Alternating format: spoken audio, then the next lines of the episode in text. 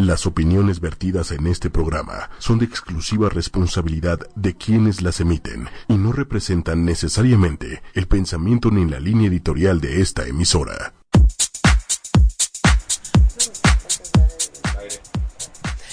Hola. Qué suerte. Qué suerte estar aquí con ustedes este lunes con Nat, bienvenida Nat. Gracias, Lili. Y con Celia Hop, que es nuestra salvadora para cuando tengamos hijos o para los que ya tenemos.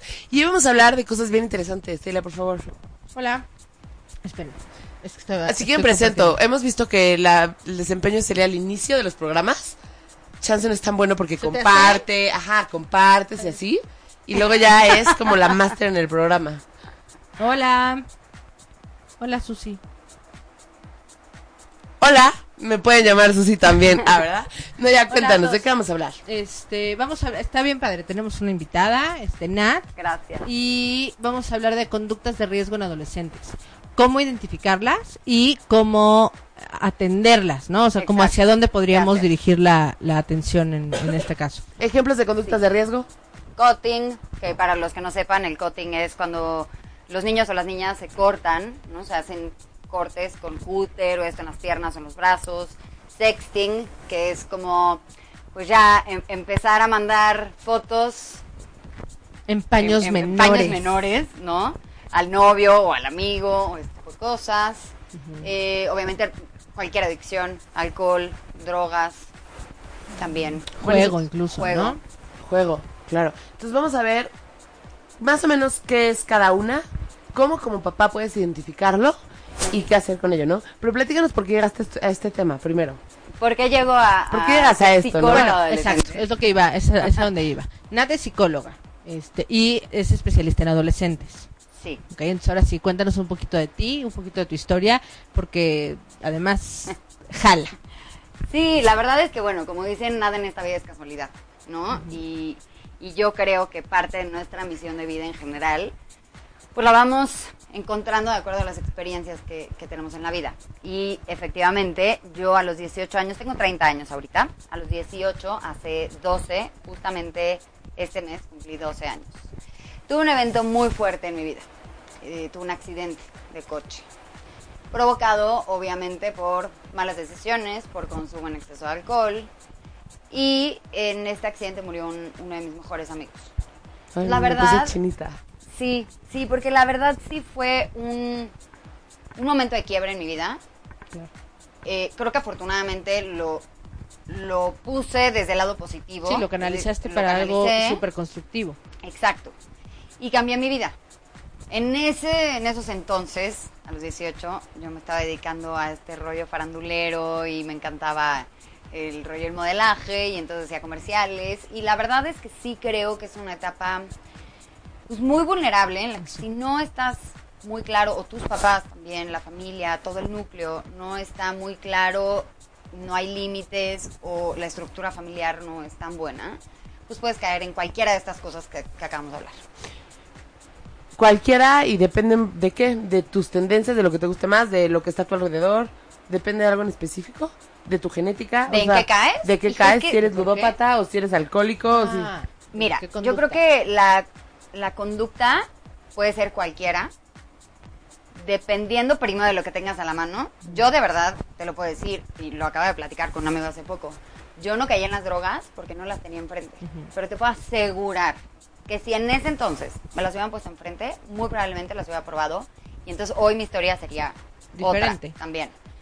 Creo que es un poco, sí, a lo que tienes acceso, pero también, y, y esto es bien importante, la conducta adictiva o todas estas conductas de riesgo tienen una raíz, que es una personalidad con tendencias adictivas. Y para, para resumirlo poquitito, es todas aquellas personas que, que necesitamos en la vida sentir este rush de algo, tenemos una tendencia de adicción. Rush en relaciones. ¿Por qué? No, la típica pregunta es ¿por qué siempre me consigo novios así, patanes y desgraciados y, y relaciones tóxicas, así, súper emocionales. Eso es una tendencia de personalidad este, adictiva. Igual el alcohol, igual la droga, eh, la gente que hace deportes extremos también, Que- o sea, toda esta adrenalina. Exacto. O sea, es eso, veces- es generar esta, esta adrenalina que necesitas. Acuérdense, lo hemos hablado como muchas veces, ¿no? O sea, lo, es esta, la, dicen, dicen por ahí que el adicto busca repetir la sensación de la primera vez, Así ¿no? es. Que obviamente nunca más vuelves a tener. Así es. Pero es, eh, es como esta, esta tendencia a no poder parar, buscando siempre tener más adrenalina o, o ese placer extra. Y que muchas veces, por ejemplo, ¿no? Decían de los deportes extremos. A lo mejor, corríjanme, es una manera como de enfocar tu personalidad adictiva a algo un poco más positivo, ¿no? ¿O no? Sí, no, o sea, sí, pero al O sea, final sí, porque eso es mejor a lo mejor que el alcohol, pero también es un riesgo. te ponen en riesgo la vida. Y también conozco ya muchas historias de gente que tipo la- el alpinista o todos estos que empiezan a cambiar su vida o, o dejan de Es que hacer deja de ser funcional. Justo Pero dejan de ser todo- funcionales porque exacto. todo gira alrededor del alpinismo, ¿no? Por Exacto. ejemplo. que eso es una adicción, ¿no? O sea, esta esta visión de, de obviamente no está mal hacer ejercicio, no está mal, tampoco está mal, mal tomar alcohol, ¿no? O sea, No. lo que está mal es que tu vida gire alrededor de eso o que cambie todo tu entorno o tu día a día por Pero está cañón, ¿no? Porque si hay alguien por ahí que nos está viendo y que se está preguntando si tiene personalidad adictiva conforme a lo que estamos diciendo, también es bien difícil ser objetivos y decir, sí, gracias al alpinismo o al alcohol o así, ya no soy funcional en mi vida. No. Siempre vas a creer que, que, que todo está bajo control, ¿no? pues no siempre, porque Bueno, ya cuando tocas donde- fondo, donde ¿no? Ya no, pero pero sí, pues es que justo no te das cuenta, Qué fuerte. ¿no? Porque tú no te das Claro. cuenta, tú creías No, que estabas claro que no. padrísimo en es un gran momento y todo divertido, ahorita. todo antes de entrar al aire, ¿no? Pues en la adolescencia, creo que una de las partes más importantes de ese momento en tu vida como ser humano es la parte social Sí. y es el pertenecer. Entonces imagínate, yo desde mi, mi propia historia, ¿no? Yo estaba en un ambiente que eso pasa mucho. O sea, Sí. pues no tienes un horario fijo, no tienes como un- una rutina, porque al final pues de repente te hablan para el casting y a lo mejor sí quedaste y entonces lo haces, pero no hay una rutina. Sí, no, no. No tienes estructura en tu vida. Exacto. Y en ese medio la verdad es que sí pasa mucho, que entre semana es, ¿qué onda? Vamos por unas chelas, ¿qué onda? Vamos por unos qué, ¿qué onda? Nos vamos a la fiesta, ¿qué onda el antro? ¿No? Y en ese momento es tan importante pertenecer, que claro, no te das cuenta. Es más, no, no te das cuenta y no quisieras darte cuenta que algo está mal.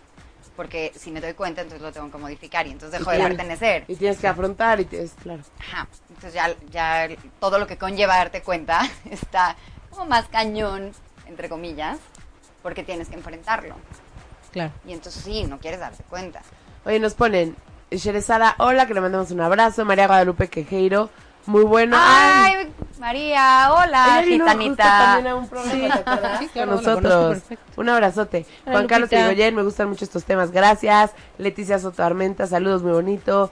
Un saludo a la cuñada también. Y así. Oye, a ver, podemos empezar a platicar un poco de, la, de las conductas de riesgo. A mí, por ejemplo, el cutting me llama mucho la atención, o sea, no de querer hacerlo. Y pero Maggie también, ¿eh? entenderlo. ¿eh? Maggie Rojas también nos saluda. Ah, es que no me De apareció. Guerrero. Sí, por eso aquí estamos en complemento. ¡Ea! Platícanos del cutting. El cutting. Literalmente es una, es una conducta de hacerse cortes en la piel. ¿Es Eh, una adicción? Puede volverse adictivo, sí.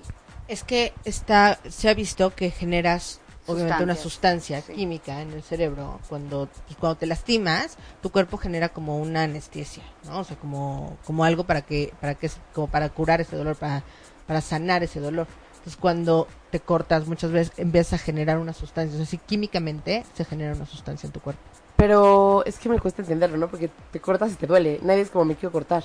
¿En qué momento, o sea, cómo juegan el dolor Es y el placer? Es un sustituto.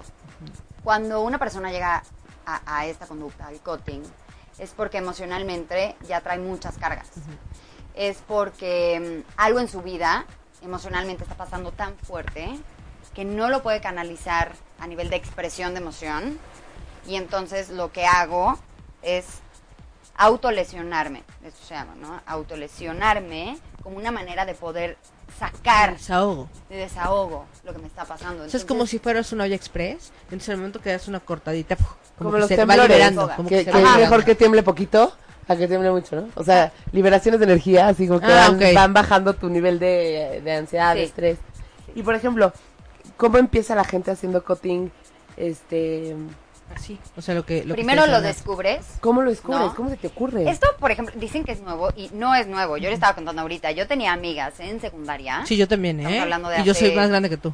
Mucho Ajá, más. ¿verdad? Sí, no, esto no es nuevo. No, yo sí, es- o sea, yo sí tenía amigas que se, se con cúter Ajá. se ponían aquí hasta cuenta el nombre de su grupo favorito, como tipo Pero tatuaje. eso no es cutting, ¿no? Yo me acuerdo que se puso de moda que de repente te hicieras como, como un tatuajito, porque no lo hacías, o sea, bueno, en mi época, según, esto es lo que me acuerdo, no lo hacías como por por el placer que sentía, era como la moda Pero si hacerte no dizque sintiera- un tatu- pero si no, tatuaje. si no te gustara no lo harías.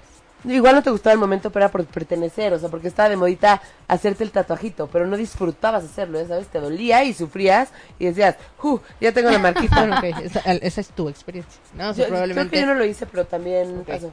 Sí, pero pero en general también eso es cortarte, ¿no? O sea, Sí. eso es eso es lesión, generarte Sí, una es una lesión lesión. y cuando, o sea, el que te cortas, no te gustó y dejas de hacerlo, ahí paraste. Pero cuando continúas por lo que sea, o sea, la razón no importa. Muchas de las razones es por pertenecer. O sea, tiene que ver con estamos todos en es- pues En todos lo están grupo, haciendo, ok. sí, claro. Claro, habrá el que se clava y continúa, ¿no? Y habrá el Como que- el tomaron tomaron y entonces todos se fueron a la fiesta y se super emborracharon y habrá el que continúa y de ahí se jala para otras y habrá el que dice, pues no me encantó, ¿no? Pero sí, a lo mejor muchos empiezan primero porque su amiguito les contó y empezaron así y a partir de ahí descubren algo y pueden continuar. Ahí sí tiene que ver con conducta adictiva o no conducta adictiva, personalidad adictiva o no personalidad adictiva, ¿no? Y Sí. normalmente dónde se cortan, en lugares fáciles, o sea, en lugares que se pueden ver fácilmente, No, lugares, justamente en lugares donde no se ven. tipo, Las, la entrepierna, aquí, ok. los brazos, a veces más hacia, en, en la panza, muchos en la panza.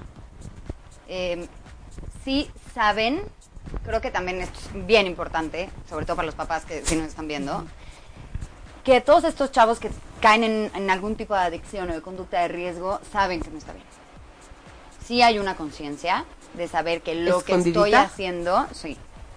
Sí escondidita, sí es, no me quiero dar cuenta, No, sí claro. no lo quiero ver, sí. Pero claro que hay ahí una voz, Un este Pepe, Pepe Grillo, Grillo. Esto no está bien. Cañón, que saben que no está bien. Por lo tanto, y por eso escondes. lo escondo. O sea, por eso no es, ay, me cortó aquí o acá para que me vea. No. Sé que me estoy cortando, que eso está mal. Ahora, si le podemos quitar la connotación o el juicio de mal o bien, en realidad lo que saben es que están haciendo algo que puede impactar a los demás. No tienen muy claro por qué lo están haciendo. O sea, solo saben que no lo pueden dejar de hacer, que de alguna manera es una liberación para ellos. Sienten que no es placer per se, no, no, no, lo disfruto, pero sí hay, al haber una liberación de esta energía tan espantosa que estoy viviendo en este momento a nivel emocional, sí es, sí es placentero. Desde la parte de me libero de lo negativo de la emoción nociva en este momento. Ahora, ¿qué tan relacionado está el cutting con gente que intenta suicidarse cortándose las venas, por ejemplo? Fíjate que no tanto, es muy curioso, pero casi no. Son dos cosas, son dos fines diferentes, ¿no? Son dos cosas diferentes. El cutting es como esta liberación de energía que tiene mucho que ver con la ansiedad también. O sea, hay niveles de ansiedad, ¿no? Hay, hay niveles, a ver si en todo. Y la verdad es que en la ansiedad también hay niveles de ansiedad. Entonces, justo hay mucha ansiedad en el cutting. Pero no porque yo esté buscando la muerte, no siempre, ojo. Sí, sí, claro, pero además no podemos ser, en, ningún en ningún caso podemos ser como... Siempre, nunca. Generalizar, Sí, sí, no. no. ¿no? O sea, no, no es lo Generalmente común. no, no es lo común, pero hay que Sí, porque el objetivo es distinto, Cuidado. ¿no? O sea, el objetivo... Y estas son conductas autodestructivas, pero no son ideaciones suicidas, Así es.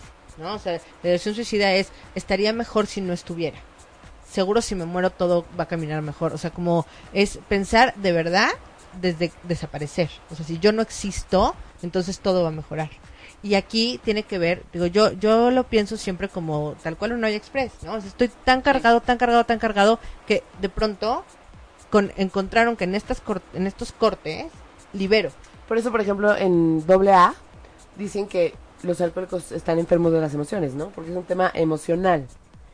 Sí, que ahí yo, o sea, a ver, no, no, no con el programa para nada, para nada, pero el decir que estoy enfermo de las emociones, no sé, bueno, el, el No te gusta el- no me encanta, porque no puedes estar enfermo de las emociones. Hmm, De alguna manera es la explicación, la Es- explicación que, que se han dado para como para poder entender las reacciones emocionales que de pronto tienen, ¿no? Exacto, que más bien es como el manejo de las emociones y la expresión de las mismas, lo que me puede llegar a enfermar. Sí. Que sí, que es lo mismo. Estoy Oye, con- Nos pone aquí CDGC Grafología.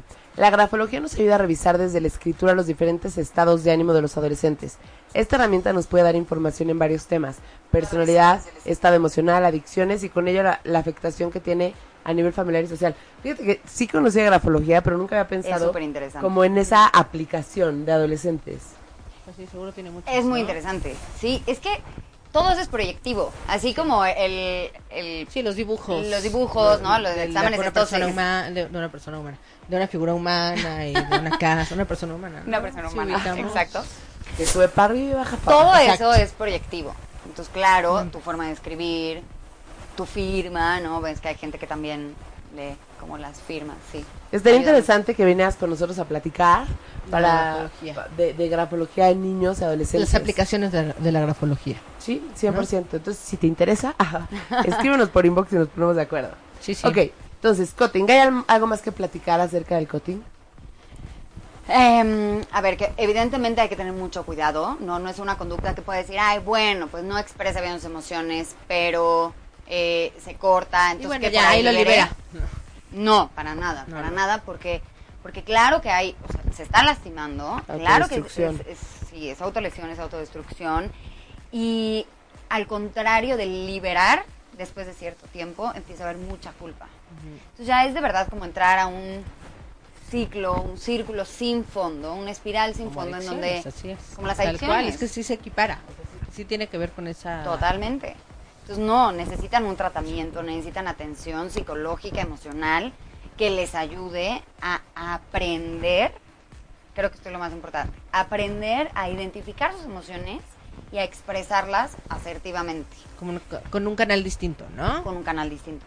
Exacto. Pero sí, no, no es un tema que digamos, ay, bueno, ya lo está liberando por ahí, entonces es normal, lo está bien, en vez de que se meta una tacha, no. No, sí, no. Estamos hablando de lo mismo Sí, con en niveles de, diferente- de destrucción. En difere- exacto. En- en- es, una, es una rama distinta, pero es lo mismo, Así es. ¿no? Sí. Justo Brenda Sánchez nos dice y nos corrige un poco, o sea, en el buen sentido. Nos dice, en doble decimos que es una enfermedad del alma y desconocemos nuestras emociones. Ah, ok. Ok. Exacto. Sí. Sí, gracias, Brenda. Porque, exacto, es que como hablar de estamos enfermos emocionalmente, no, pero bueno, sí. es que sí justo, de- ¿no te acuerdas que justo vino alguien de doble Sí, A y nos que- platicaba así? Pero a lo mejor, lo- a lo, mejor lo, Lo entiende él así, ¿no? Sí, bueno, y nosotros O lo nosotros. interpretamos, no lo sé. No sé dónde Perfecto. estuvo y tampoco importa. El tema es que ahora lo tenemos. Ahora claro. tenemos- Gracias, Brenda. Sí. Ok, entonces, bueno, para poder decirle a los papás cómo identificas que tu hijo puede estar tendiendo a esta conducta de riesgo, te gustaría hablar al final de todas en general o una por una. No sé si es como la misma manera o cada una tiene su... Es que, a ver, cada una tiene como su foco rojo. Sin embargo, que era lo que hablábamos ahorita, Celia, la raíz es la misma. Entonces, si tú puedes identificar una personalidad con tendencias adictivas, es mucho más fácil que te des cuenta si algo está pasando. Sea cutting, sea sexting, sea droga, sea alcohol. Es mucho más sencillo, ¿estás de acuerdo? Sí, pero además es que esto sí lo podemos identificar desde muy chiquitos.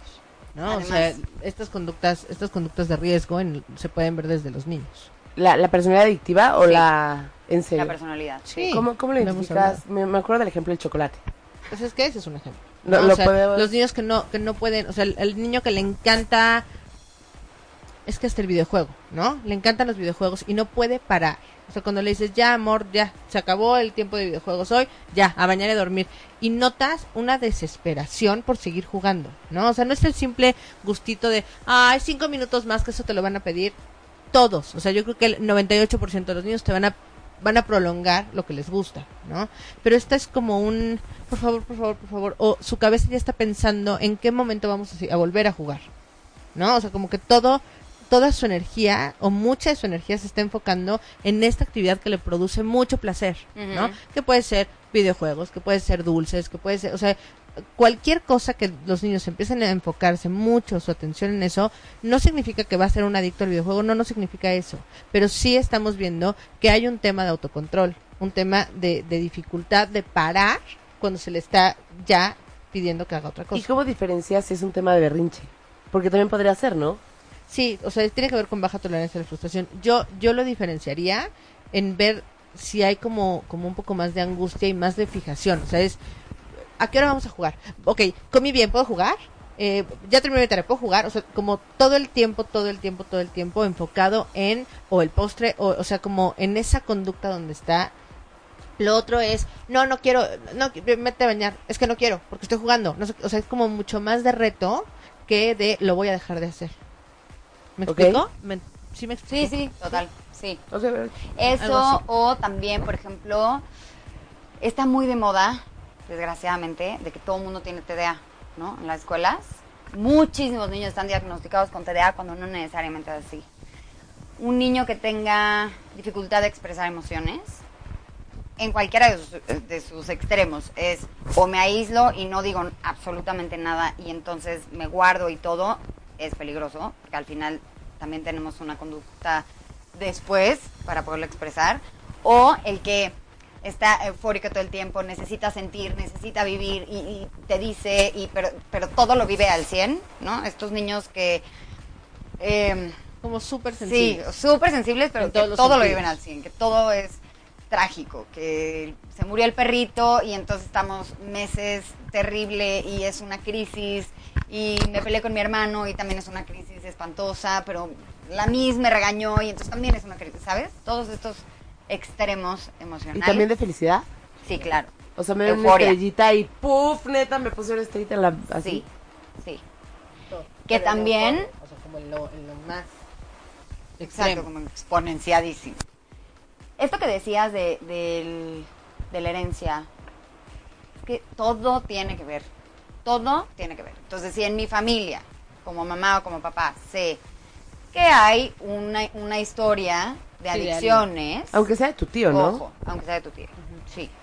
Ojo, porque claro, lo puede traer mi hijo de- igual de parte de- del papá, en la parte biológica, pero también en temas psicológicos, temas de cómo, cómo se fue construyendo la familia, si eso le afecta a los niños, cómo le afecta a cada uno en situaciones distintas.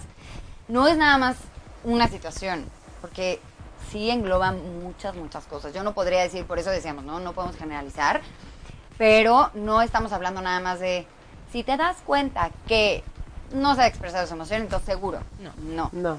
O sea, Una mientras más cosas. cosas, haya, Exacto. más probable es. Y aún así no es seguro, ¿no? Ah, así es. Porque Exacto. puede cambiar muchas cosas. Pero lo que sí es que si tienes algún familiar que tuvo un problema de adicciones, o es un como un puntito de Sí, alerta, exacto, es una, un- un- otro puntito de alerta si tú veías a ese familiar, ¿no? O sea, porque una cosa es que sepas que tu tío que nunca conociste tuvo un tema de alcoholismo, pero otra cosa es que tú veas las conductas, como veas el ejemplo, Como y veas que toman desde claro. chiquito. Eso me imagino que también es un, eh, como un, una alertita, ¿no? Sí, Como tener sumando, el contacto digamos. con la adicción o con la conducta te enseña. Exacto. Y si además traes ya el gen, y si además tienes una personalidad con una tendencia adictiva, lo vas a querer probar. Eso, o sea, por o ejemplo, aumenta, todo- las probabilidades. Incluso bulimia, incluso anorexia, todas estas Sí, conductas todas son de exacto, riesgo. tienen una tendencia de personalidad adictiva. Y también tiene mucho que ver como la dinámica familiar, ¿no? O sea, qué tan funcional o no puede ser la estructura familiar. Sí, la- nuclear. Sí, totalmente. Si hay más contención y hay una estructura familiar Límites. estable, límites, consecuencias, sí. Sin embargo, también cuando esto se trae, puede ser la familia más unida con Claro. límites, reglas, normas y alguien de la familia lo va a presentar. Por eso es tan importante ver el todo de, de esta personalidad. O sea, es querer vivir al límite. Por eso a lo mejor no se muestra primero una adicción, sino tú ves que tu hija o tu hijo están constantemente con relaciones autodestructivas. Que dices, pero ¿por qué carambas a mi chiquita de 15 le encantan los patanes? Ojo.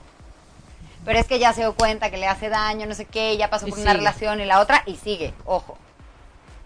No es, no es Sí, en o sea, el- una cosa nada el más. chiste sino aquí es es como saber como todo lo que suma para poder Para estar pendiente. para estar pendiente, ¿no? O sea, porque ni todos esos factores te pueden definir a ti como persona, pero pueden hacer que sea más probable, ¿correcto?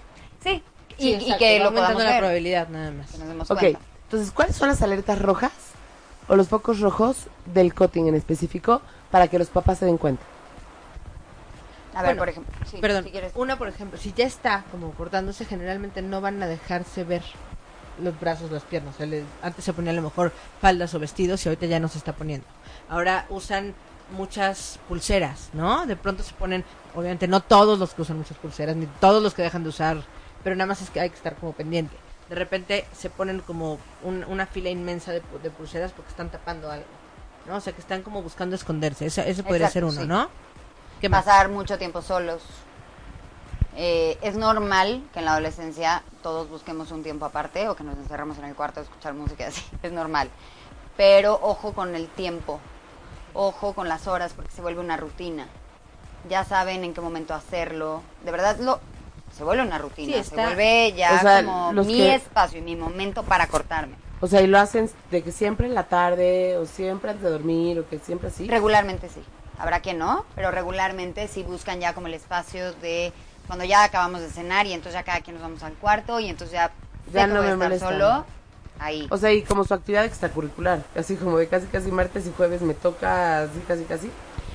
Normalmente, eh, claro, O sea, estoy conforme avanza, ¿no? pero sí, conforme avanza se vuelve un tema de todos los días. más. Sí, conforme avanza, porque por eso te te decíamos que es un tema de adicción igual, o sea, podríamos incluso equipararlo y trabajarlo en el fondo de la misma manera que una adicción, porque va incrementando. Primero empiezo a cortarme, me doy cuenta que un poco no está bien, ¿no? Entonces dejo de hacerlo, pero después me doy cuenta que sí me gustaba y que no estaba tan mal y entonces regreso a hacerlo y entonces lo empiezo a alargar en tiempos. Entonces, ojo cuando eso también No hay más espacios. cuando hay más espacios en donde busquen estar solos, está bien la individualidad, está bien darle el espacio al, al adolescente, pero por eso hablamos de un cúmulo de cosas, no porque tu hijo se encierre mañana, ya Quiere decir aguas, que ya. no. sí. ¿Alguna otra señal que los papás podrían como observar o La escuela de verdad es un espacio bien importante en donde pueden darse cuenta si algo más está pasando. Si, no tanto en la baja de calificaciones o en el rendimiento escolar, pero sí, por ejemplo, en el rendimiento social. Si de repente tenía muchos amigos y ya no tiene tanto, o se empezó a pelear muchísimo con sus amigas o amigos, eh, o empieza a salir más decir, o al revés. o al revés. Entonces, algo que puedan notar en la escuela. La verdad es que todos los departamentos de psicología o psicopedagogía tienen normalmente estos focos en donde están viendo la parte social, aunque, la académica también, pero sí se dan cuenta de cuando hay algún cambio, los maestros. Entonces, la escuela de verdad sí puede Es ser buen- de gran ayuda. apoyo. Es un gran apoyo para ver si hay algún cambio de conducta, sobre todo en lo social. También, eh, no sé, de repente verlos muy tristes. Eso también, muy ansiosos. El cutting, parte de lo que lo provoca es la ansiedad.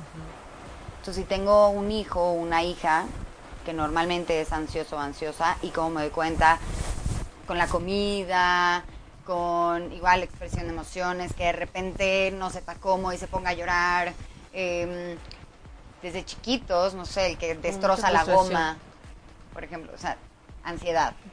Sí, no, que y se ¿sabes, con qué lo estoy equiparando? Con, por ejemplo, morderte los pellejitos. Sí, también. O Claro, sea, está es cañón. Yo me muero cañón. Ahorita no, porque soy de época. Pero es que es, es muy parecido, a- justamente, ¿no? Porque te estás auto- autodestruyendo. O sea, Sí. es un tema de, me jalo este mugre pellejito Y me no duele gusta. el alma. Exacto. Ah, Pero no puedo evitarlo. Pero me lo muerdo. Ya sabes. Sí, sí, sí. Está, está, Y está terrible porque te- estás dos semanas con el mugre Sí, sí. ahí, hoyo que te hiciste el pellejito. Claro, y se te ven horribles las manos, y no sí. está cop, pero te lo muerdes, ya sabes. muerdes. Está, está bien chistoso, Es lo voy a ansiedad, eso es ansiedad. Sí, sí, sí, sí. Ojo, de verdad también, cuando sus hijos se enojen y sean los típicos de que le pegan a la pared o se pegan ellos, se, Sí, se sí, sí, la cabeza, también pegan. es- Ojo, eso también es ansiedad. Y de ahí, de verdad, el hilito es, que te es jala baja al auto- otro. es bajo autocontrol, ¿no? Para poder expresar de una manera adecuada las emociones. Claro. Muy bien. No sé si ustedes tengan alguna duda respecto siguiente. a Cutting, Celia. Pasamos bueno, al siguiente. si no nos pregunta nada, porque hay un pequeño delay aparte, hablemos de sexting. El sexting, wow, pues también está...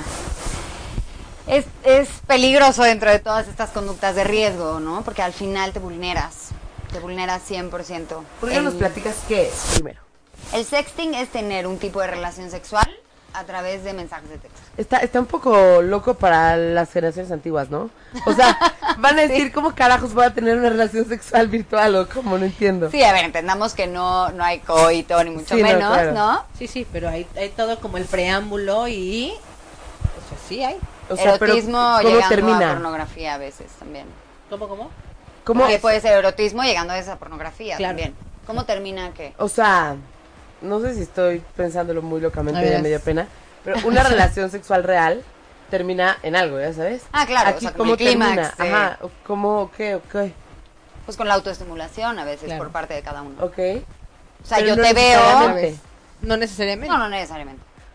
No tiene que culminar siempre. No tiene que llegar al clímax o al orgasmo, diciéndolo tal cual. Sí, sí. No, no, no, no tiene que culminar en eso. No, pero es que muchas veces empiezan así y después se van a encontrar, Exacto. ¿no? O sea, es también como un preámbulo de estamos llegando a, ¿no? O sea, como, o sea, empieza en una conversación que va subiendo de tono y, en- en- a ver, pues enséñame, ¿qué estás haciendo? Pues no, yo estoy haciendo tal, ¿no?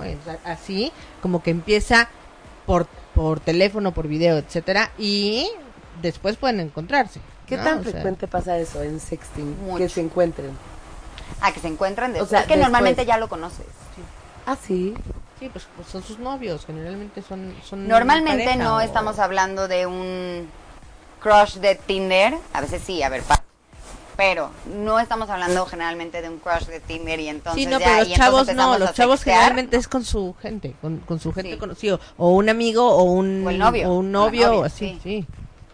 Si no es un desconocido, regularmente. Ok, porque justo te iba a decir, entonces Tinder es como el rey fomentador del sexting. Pues a ver, no tanto.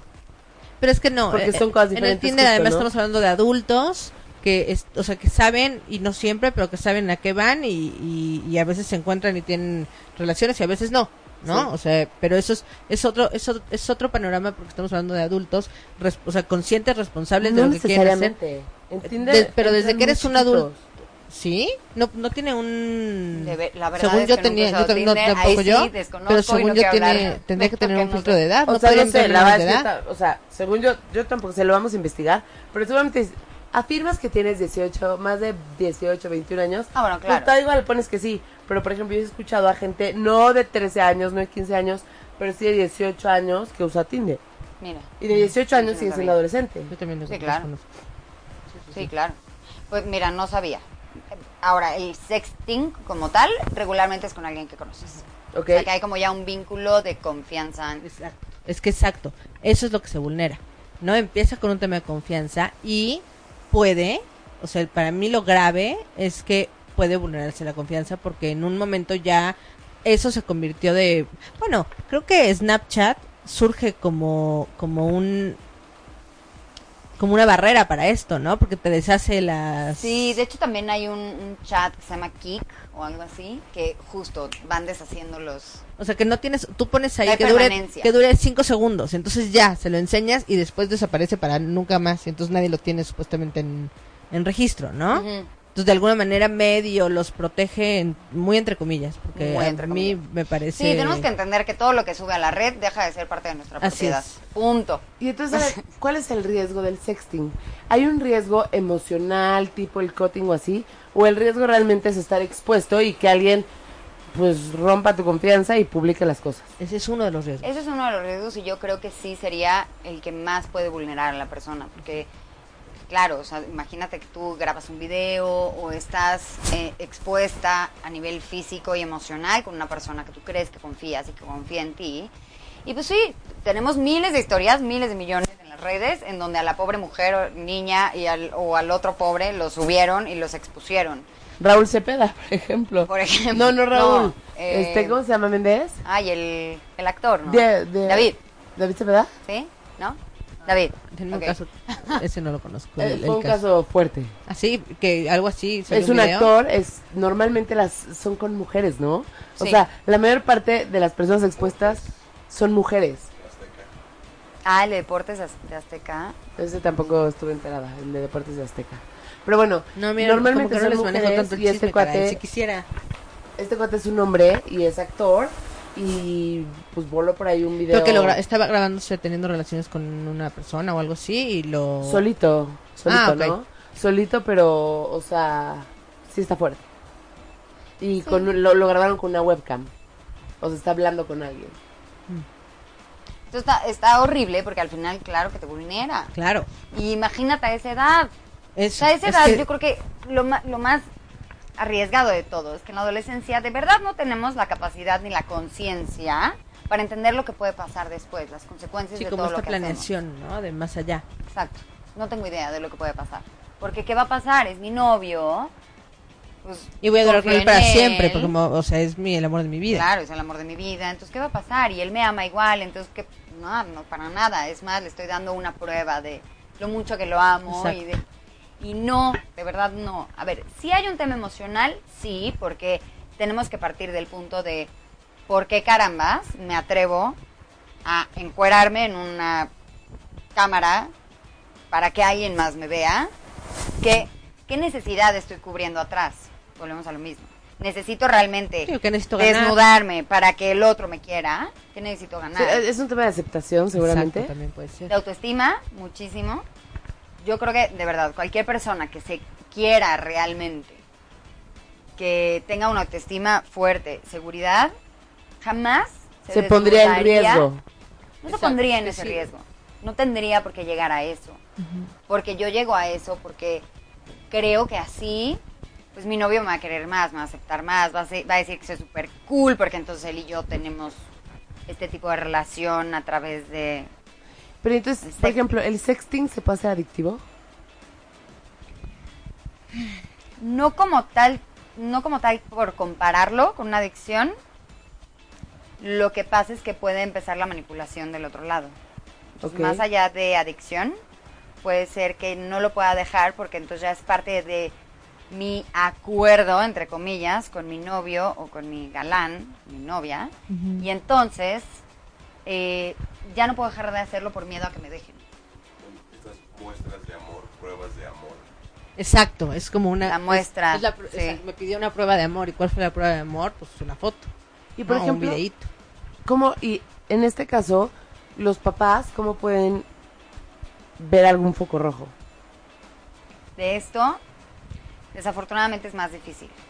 O sea, sí, yo creo que me iría más hacia las bases psicológicas de autoestima, de respeto, de, ¿no? Que yo conozca a mi hijo o a mi hija, ver qué tan seguro, qué tanto puede caer en estas cosas, qué tanto es un niño o una niña que tiende a caer en la manipulación de, de los amigos, qué tanto es el típico que le tapa todo a los amigos por caer bien, Sí, ¿qué, qué, ¿qué está dispuesto a hacer por pertenecer? Gracias, sí. ¿Qué, qué tanto está dispuesto a hacer para pertenecer? Que Justo- tampoco es algo nuevo, ¿no? O sea, es algo que se va, o sea, que tú ves desde chiquitos, ¿no? ¿Qué? Justo nos escribe Enrique que le mandamos un abrazo. Tinder tiene rango de edad hasta hace poco, un año o dos. Tinder tiene rango de edad hasta hace poco. Un año o dos antes era libre, 12 o 13 años. Los Mm. perfiles no se eliminaron y esos que se inscribieron pueden buscar personas mucho mayores que ellos. Mira, Qué peligroso, ¿no? Eso, eso me Sí, asusta todavía un poco más que el sexting, porque ahí puede haber temas como más delicados de abuso. De vida, sí. Y ¿No? De, de, de- de- Exacto, y de seguridad, Sí, ¿no? 100%. de integridad, de... sí, claro, no, bueno. Eso, eso me, eso no me sabes preocupa. qué te encuentras ahí. Me preocupa todavía más. ¿no? Sí. Digo, no porque no me preocupe el, el sexting, pero de alguna manera, como lo decimos, ¿no? Tiene que ver con, pues, mi noviecito, mi- o sea, está, está, yo siempre, alguna vez, antes de que existieran las redes sociales, se decía que un chisme o, o, sí, un chisme, cuando estás como en la boca de todo el mundo, que ahora es mucho más, ahora es exponenciado a mil Hijo, millones, sí, terrible. Pero es también como si aventaras Porque pero más. está siempre. Porque más, claro. Sí, pero está siempre. O sea, y, y para ti, pues te pegó como el único, Sí. ¿no? Entonces, como si te subieras a un, a un edificio de 20 pisos y aventaras 100 hojas o 1000 hojas, así, ¿realmente podrías recuperar todas? O sea, ¿podrías bajar y recuperar todas esas 1000 No, hojas? no. No, a lo mejor recuperas unas poquitas, pero no todas. Y eso va a seguir ahí.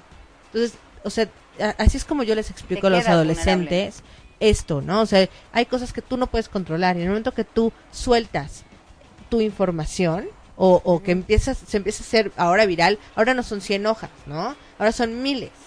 Y de verdad es imposible recuperar toda esa información para volver a tener un control de ella. Sí, es vulnerarte. Y creo que lo que acabas de decir es muy importante. ¿Qué, qué tanto estoy dispuesto a hacer por, por tener aceptación y pertenencia? Sí. Eso totalmente está ligado a la autoestima, totalmente a la, a la seguridad. Y, y si yo veo que mi hijo tiene ahí, flaquea en ese sentido, y que, que es el típico chavo, la típica chava que están dispuestos a hacer mucho por aceptación, entonces yo diría, ojo, no es tan sencillo verlo, porque pues tendrías que estarte metiendo al WhatsApp, ¿no? Que también es vulnerar su privacidad. Pero ya cuando ves esto que acabamos de decir, creo que te puedes dar una idea de si Na- podría llegar a eso no. Se vale poner... eh, yo sé que hoy en día el- los adolescentes tienen celulares porque además los tienen que tener, ¿no? O sea, es la manera en la que pertenecen, es la manera en la que se integran, es la manera en la que interactúan con otros con otros chavos y trajimos un especialista también en adolescentes eh, y nos lo decía, ¿no? O sea, no le puedes castigar el celular porque lo estás sacando del foco durante una semana cuando, o sea, no va a entender el chiste, no va a entender nada de lo que está pasando en su en su vida social, que además sí es vital para ellos, ¿no? Entonces, estoy totalmente de acuerdo con eso, pero se vale dar celular con reglas, con Sí, claro. A ver, la- es a las 10 de la noche o a las 9 de la noche el celular se guarda en mi recámara y nadie entra con, con los celulares y se van a hacer como revisiones cotidianas de pronto del, de la- del contenido del celular. ¿Se vale eso? Eh, digo, sobre advertencia o no se vale. Límites, 100%. Yo creo que los límites en la adolescencia son básicos, porque el adolescente mismo no los puede poner, ¿no? Por esta falta de conciencia Claro. de lo que estamos hablando. Ahora, eh, esto de irrumpir la privacidad, yo diría que hay pasos anteriores. ¿Cuáles? La confianza que tú le generes a tu hijo para poderte platicar las cosas. O sea, si eres un papá o una mamá abierto y abierta a poder tocar cualquier tema, sin espantarte, sin que se vuelva tabú, sin regañarlo. Porque, a ver, también los adolescentes nos dejan de contar las cosas. Claro, porque se Porque asustan. llego, te cuento, me regañas, me castigas, no me dejas salir, me quitas el celular, entonces... Pero también pues esa línea es bien delgada, ¿no? Porque entonces tampoco te puedes volver la amiga. Que te cuente todo y que no le castigues nada. O sea, No, me refiero a una cosa es que yo como tu hija llegue y te diga, mamá, no sé, la verdad es que la regué en esto, o estoy pensando esto otro, o viví esto con mis amigos, y que tú como mamá, claro está, des una retroalimentación, contención a tu hija, desde los límites que siempre va a haber en casa, y otra muy distinta, que te conviertas en la amiga de tu hija. Sí son cosas muy diferentes. Entendiendo que siempre va a haber límites, que claro que hay consecuencias, y que esos son acuerdos previos en casa, que yo como adolescente ya sé que si me dejaron salir y mi hora de llegada es a las 12, pues podré echarle el choro más mareador a mi mamá o contarle que hubo una mega bronca en el bar o donde sea. Pero si no llego, igual va a tener una consecuencia Claro. que puedo seguir teniendo la comunicación abierta y la confianza de esta comunicación real con mis papás, pero que de cualquier manera voy a tener una consecuencia. Entonces, no perder nada más el lugar que ocupamos en la familia. Por eso digo que creo que antes de, pues sí, este, esto de la privacidad, de checarles sus contenidos, sí, Yo claro. no, no lo pienso como una como una consecuencia. ¿No? O sea, no como un, ah, como no hiciste tal cosa, ahora te voy a revisar todo, ta, ta, ta, ta, ta, ¿no? Sino como más en una apertura. O sea, como no, no yo te voy a revisar, sino como, a ver, vamos, como vamos juntos un poco también a ver, y de qué platican, y de, o sea, como, como estar pendientes también de, está las redes raro, sociales. ¿no? Está. Está raro como meterte al celular No, de tu no, no, me- o sea, no meterte a, ¿no? O sea, porque eso sí me parece irrumpir. Pero sí de alguna manera estar como en, en, en la, en la, en, pendiente. sí, alerta, pendiente a, que, Que eso tú lo sabes, no tienes ni siquiera que llegar al contenido del celular de tu hijo cuando realmente lo conoces, cuando realmente tienes una relación. Si me hablas de un chavito o una chavita que pasan las casi 24 horas solos porque se despiertan con la nana, los lleva el chofer a la escuela, regresan, hacen la tarea con la nana, los llevan al club y regresan y ay mi amor, buenas noches, seguramente no vas a tener idea, idea. de lo que está pasando. Pero si eres un papá presente, eres un papá que se preocupa, eres un papá que sabe quiénes son sus amigos, cómo son sus amigos, a dónde sale, qué le gusta hacer, el tipo de compañía que tiene. Por eso te digo, creo que ese paso Sí, sí, me sí, sería parecería ya como sí, sumo. o sea, de los últimos. hablemos de que sería de los últimos cuando su vida de- depende, Depende de, de ello, eso, por supuesto. ¿no? Sí, sí, en sí, realidad. Pero cuando tú conoces a tu hijo y sabes perfectamente con quién se lleva, cómo, qué le gusta, no es necesario que llegues a eso. Siempre es bien importante y yo sé de verdad, entiendo a los padres, no soy mamá y no tengo hijos adolescentes, pero sí puedo entender a los papás. Sí, como de- con ese estrés, ¿no? De, Sí, "Ah, que sin ¿qué este, te de hace?". verdad, ya no puedo más y de verdad me quiero dar un tiro porque este chamaco, esta chamaca, nada más no entienden. Cuando empezamos desde el principio desde, de su vida, con límites, reglas y consecuencias claras, Sí, no sí. necesito tampoco llegar a eso. Oye, fíjate que se me está acabando el tiempo. Y me gustaría a lo mejor como que cerraras con lo que te faltó decirnos importante, con, ya sabes. Ya no quiero preguntar yo, quiero que tú decidas qué es lo importante y cómo vamos a hacer esto, cómo vamos a usar estos difícil, últimos minutos. Muchas cosas. Em, creo que podría decir que las conductas de riesgo están, están latentes, presentes en todo momento, que es algo que no podemos evitarles a los hijos muchas veces vivir, Sí. pero que sí podemos evitar la intensidad o la forma de cómo se acerquen a eso. Siempre las van a conocer, saben que existen las drogas, saben que existe el alcohol, saben que existe el cutting, saben que existe el sexting. Sin embargo, toda la contención familiar, emocional, de estructura, puede evitar que caigan en esas cosas. Entonces, como parte fundamental, diría, conocer a sus hijos, 100%, saber quiénes son, incluso con estas partes no tan padres, de saber que puede tener una personalidad con tendencias adictivas. Lo que Sí. yo siempre digo aquí también es y hacérselos ver a ellos. A los hijos, sí, claro, claro. ellos tienen que saber, ¿no? Date cuenta que te pasa esto, esto, esto y esto. ¿A poco no te, te das cuenta que te cuesta trabajo detenerte cuando algo te gusta muchísimo? Claro, y ¿no? que no está mal, Y que al crees contrario. esto es peligroso, ¿no? Entonces tienes que estar consciente de tus limitaciones desde chiquito para poder entender que estás más en riesgo que fulanito que no. Para tomar Sí, ¿no? mejores decisiones. Claro. Sí, comunicación básica, de verdad.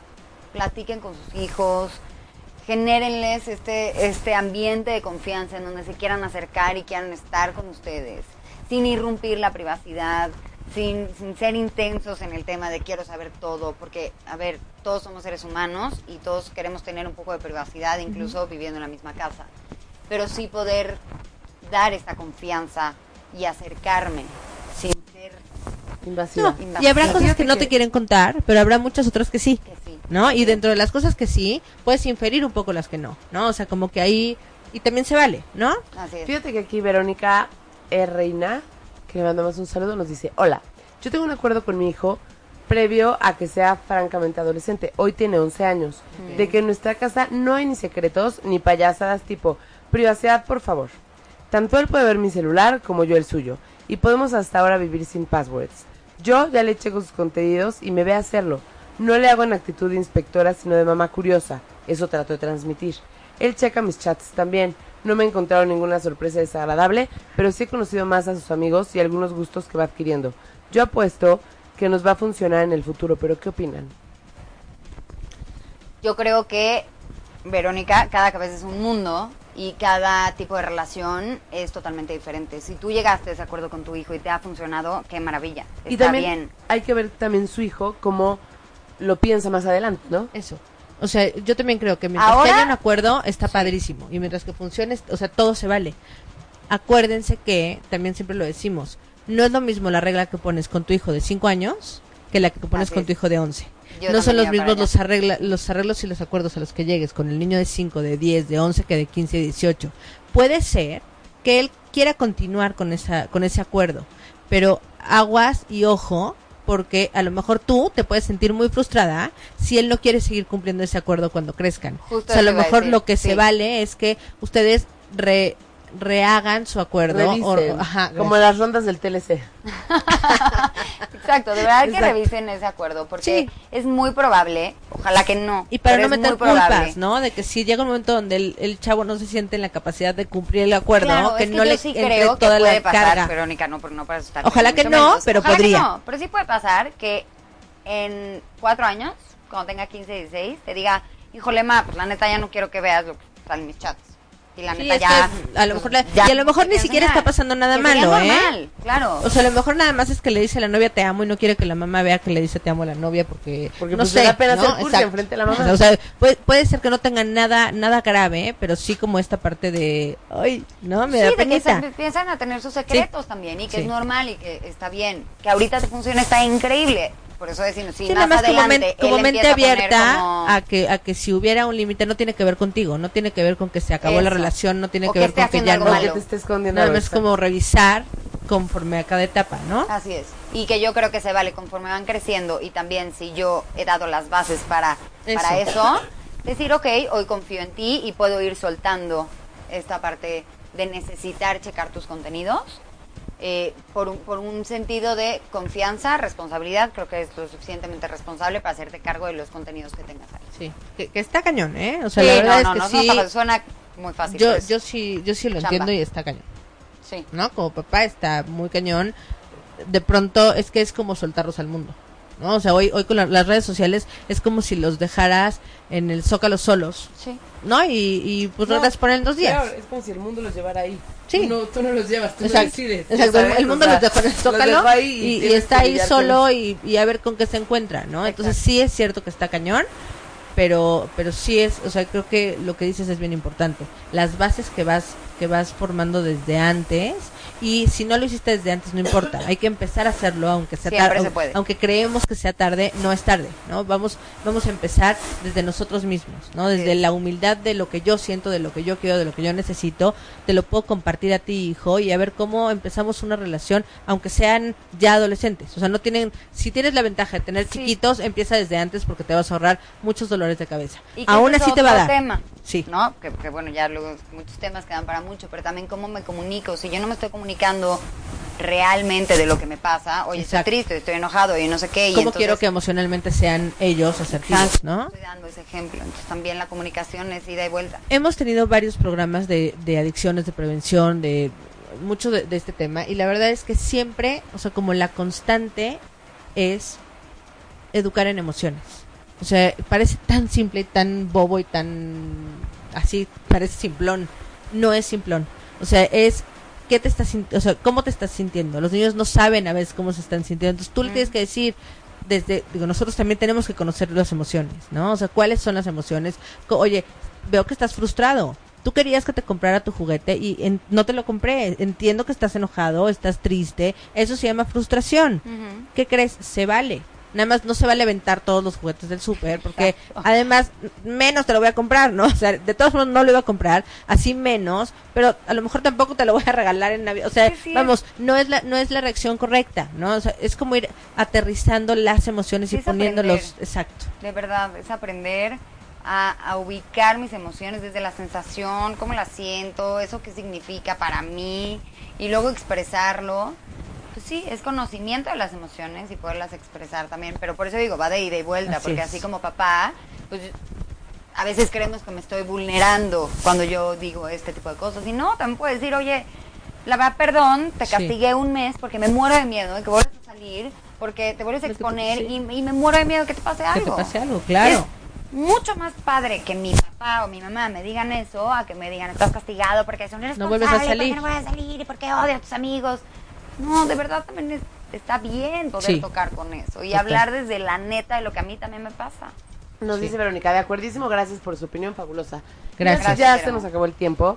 Acuérdense que nos pueden escuchar en los podcasts, en iTunes, TuneIn Radio, como Aprendiendo a Ser Papás, y también en ochoymedia.com. Y estamos todos los lunes a las 12, si tienen algún tema, algo de lo que quisiéramos hablar.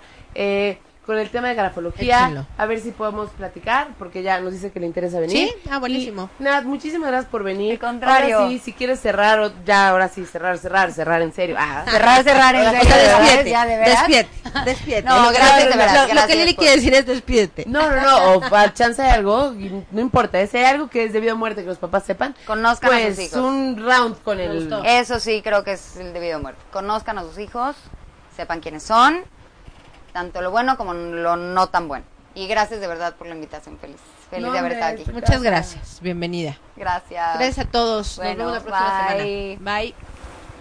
Si te perdiste de algo o quieres volver a escuchar todo el programa, está disponible con su blog en ochoymedia.com y encuentra todos nuestros podcasts de todos nuestros programas en iTunes y Tuning Radio. Todos los programas de ochoymedia.com en la palma de tu mano.